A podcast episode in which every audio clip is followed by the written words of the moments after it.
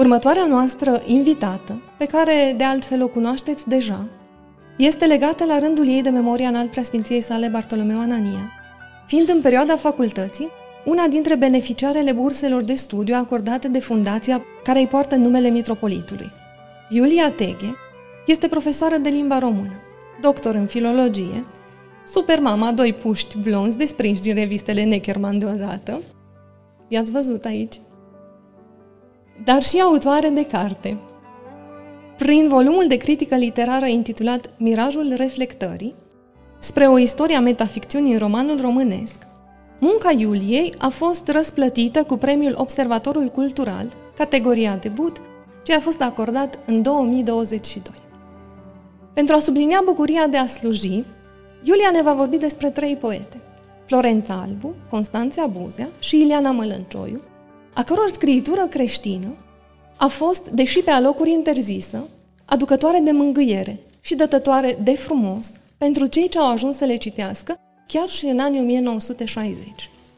Astfel, cu ajutorul paralele între munca poetelor și situația în care ele s-au aflat, se creează o legătură cu familia Schmemann, care, după periplul european, s-a stabilit pe meleagurile americane, de unde părintele Alexander a transmis predicile sale prin intermediul undelor radiofonice în lumea care își dorea, încă de pe atunci, libertatea. Te rugăm. Ajută și mulțumesc foarte mult pentru prezentarea generoasă. Deși nu ne-am vorbit, Maria cumva a anticipat introducerea comunicării pe care v-am pregătit-o. Într-adevăr, mă, mă gândeam să vă vorbesc astăzi despre un alt model de slujire, având în vedere că evenimentul este dedica, dedicat Iulei Schmemann, poate nu atât de luminoasă, dar cu siguranță la fel de intensă, și anume slujirea prin uh, literatură, prin artă, prin poezie. Și uh, exact așa m-am gândit și eu, având în vedere formația umanistă a doamnei preotese și faptul că găzduiau acolo în New York um, lunar uh, întâlniri pe teme culturale, pe teme literare și erau atașați de, de poezie în mod special, atât dumneai cât și părintele Alexander, m-am gândit că ar fi o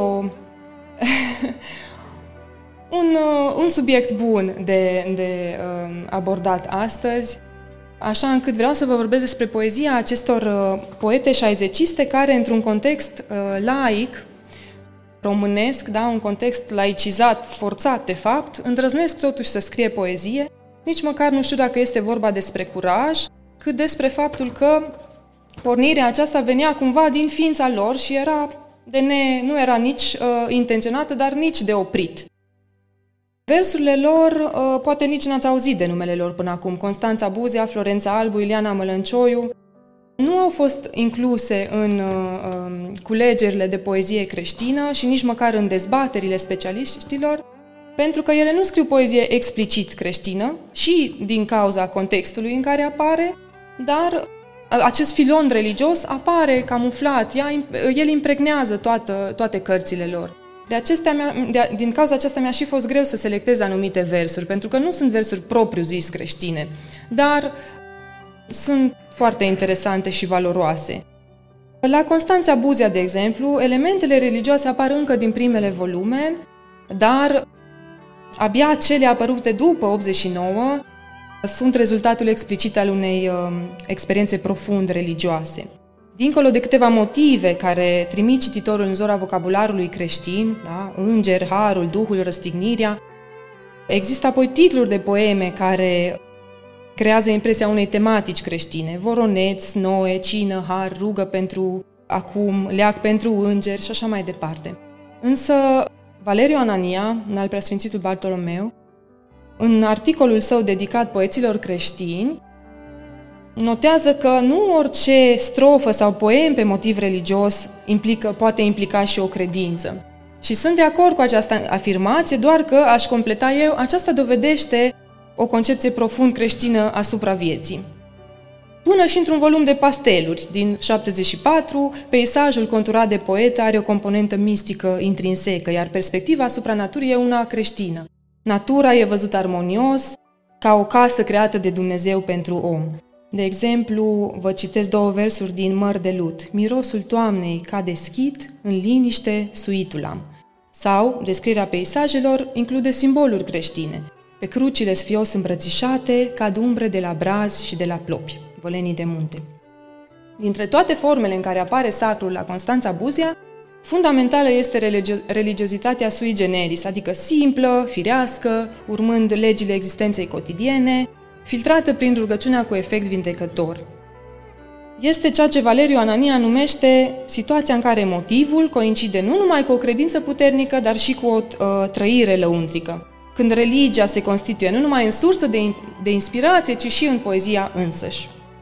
Momentele de seninătate optimistă decelabile din versul de o uh, religiozitate melancolică, așa au numit-o criticii, se vor împleti cu rugăciunile artistului neinspirat. Haideți să vedem mai întâi o, un fragment de um, religiozitate melancolică, așa au numit-o.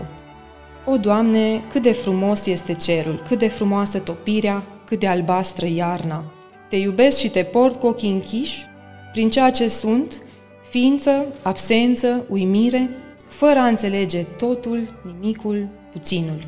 Numele răpit este titlul acestei poezii. Și pe de altă parte avem, spuneam, rugăciunea artistului neinspirat.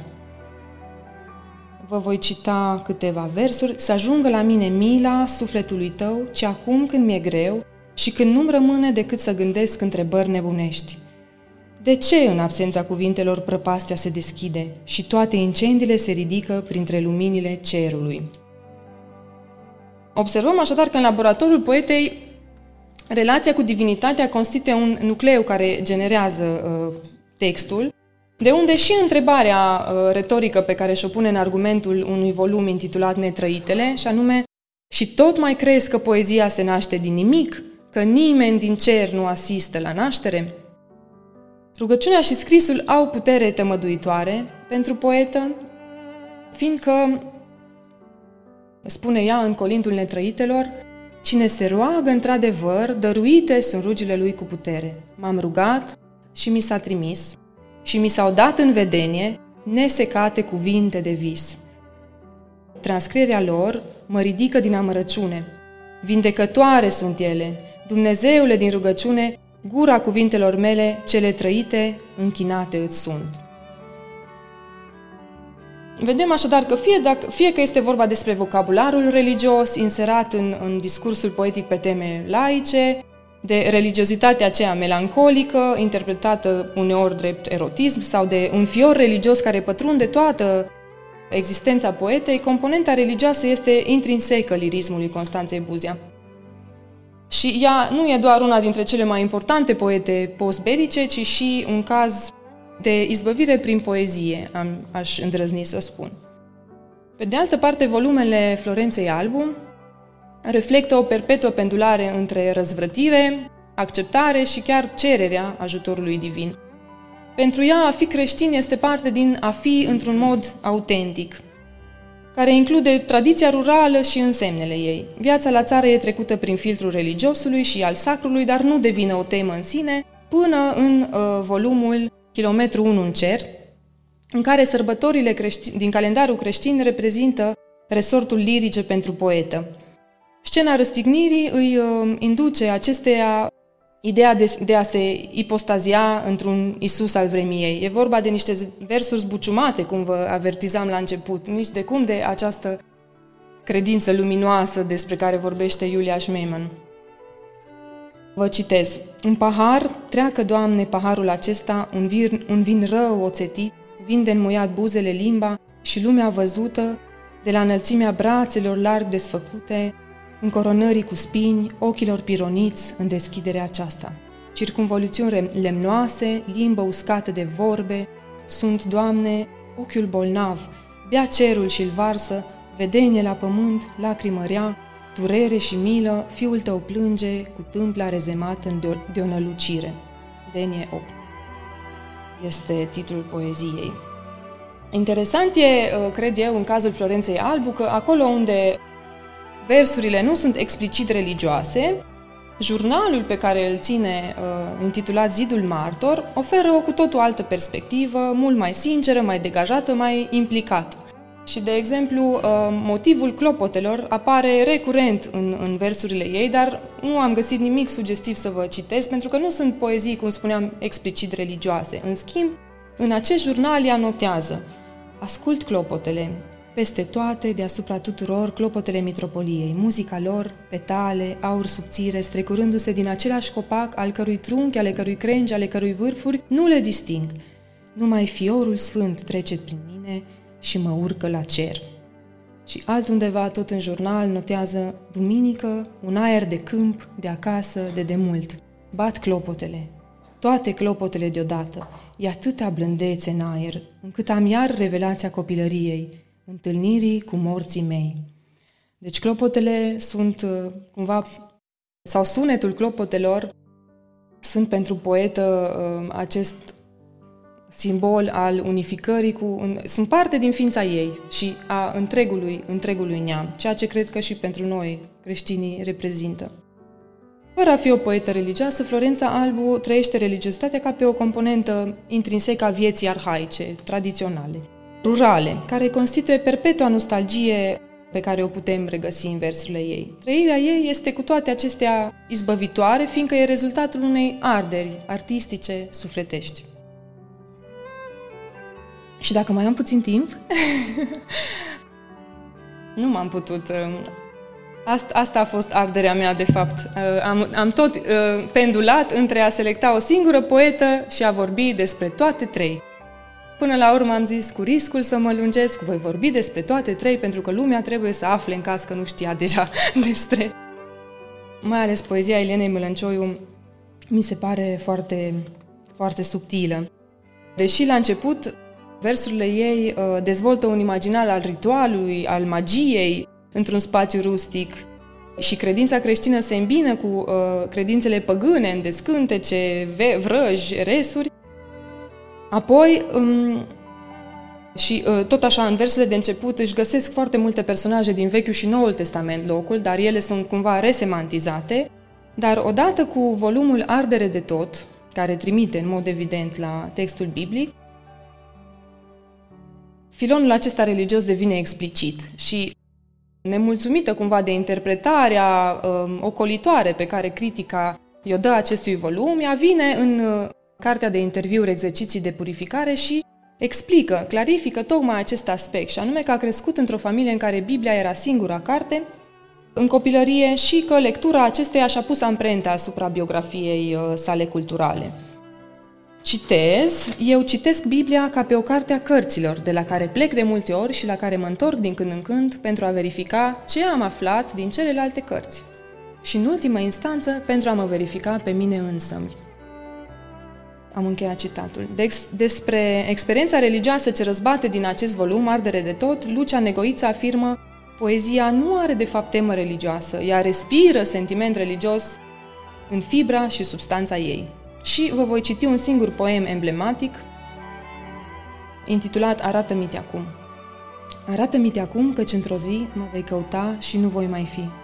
Sufletul meu lepădat de, lepăda de trup, ca pruncul înainte de vreme, va umbla gol pe drumul sufletelor și nu va ști nici numele cu care să te cheme. Atunci vei vrea, poate, să fii carnea mea trecătoare și sângele meu cald care a fost odată și mângâierea lui urcând ușor spre șirea spinării, ca gândul către tine de curată. Sau vei vrea să fii chinul meu, ori suflarea numită viață pe care mi te apleci să-mi o iei, cum pasăre a lăsate anume la mine în palmă, ia în tăcere bobul său de mei. Sau vei vrea să fii chipul lui din orbita mea, pierit sub ochiul tău care mă va orbi. În însăși clipa în care cred că mă îndrept către tine, arată-mi-te acum, căci într-o zi mă vei căuta și nu voi mai fi. Mi s-a părut interesant în acest poem jocul acesta prin care poeta dialoghează cu, cu Dumnezeu și uh, încearcă să-și regleze prin uh, mișcări de succesive îndepărtare și apropiere, să-și regleze uh, poziția așa încât să, să, să-i ofere o perspectivă revelatoare. Și, desigur, e vorba și aici de o suferință la limita suportabilității, de niște, sunt niște exerciții de purificare, toate versurile ei. Ileana Mălăncioiu scrie o poezie apreciată de, de specialiști, de exegeză drept vizionară, încărcată de experiențe ă, spirituale și de o religiozitate intrinsecă. Așa cum notează Eugen Negrici, în literatura română rare ori ne-a fost dat să întâlnim texte care să atingă splendoarea poemelor în care ni se comunică starea de beatitudine a sufletului învingător, eliberat, mântuit, călăuzit de lumină, curat și ușor. Am încheiat citatul. Și în încheiere aș vrea să rămânem poate cu ideea aceasta că deși cele trei poete despre care v-am vorbit așa foarte pe scurt sunt, uh, au niște voci singulare, ceea ce le leagă este tocmai componenta aceasta religioasă proprie structurii interne a atelierului lor de creație. Religiozitatea lor nu ține de o opțiune exterioară, ceea ce o face uneori greu de, de decelat, ci de o experiență interioară, dar asta, uh, cred, consider eu, o face cu atât mai puternică și îi explică prezența până și în poemele pe teme laice. Vă mulțumesc!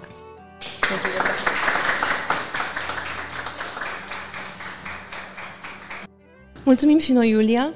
Pentru noi, oamenii lumii moderne, a vitezei și nelimitării oferite, printre altele, de internet, restricțiile pe care le-au avut de suportat și depășit, poetele despre care ne-a vorbit Iulia, cât și familia Schmemann, alături de nenumărați alții, par mai degrabă parte din operele de ficțiune decât din realitatea pe care o avem de experiat.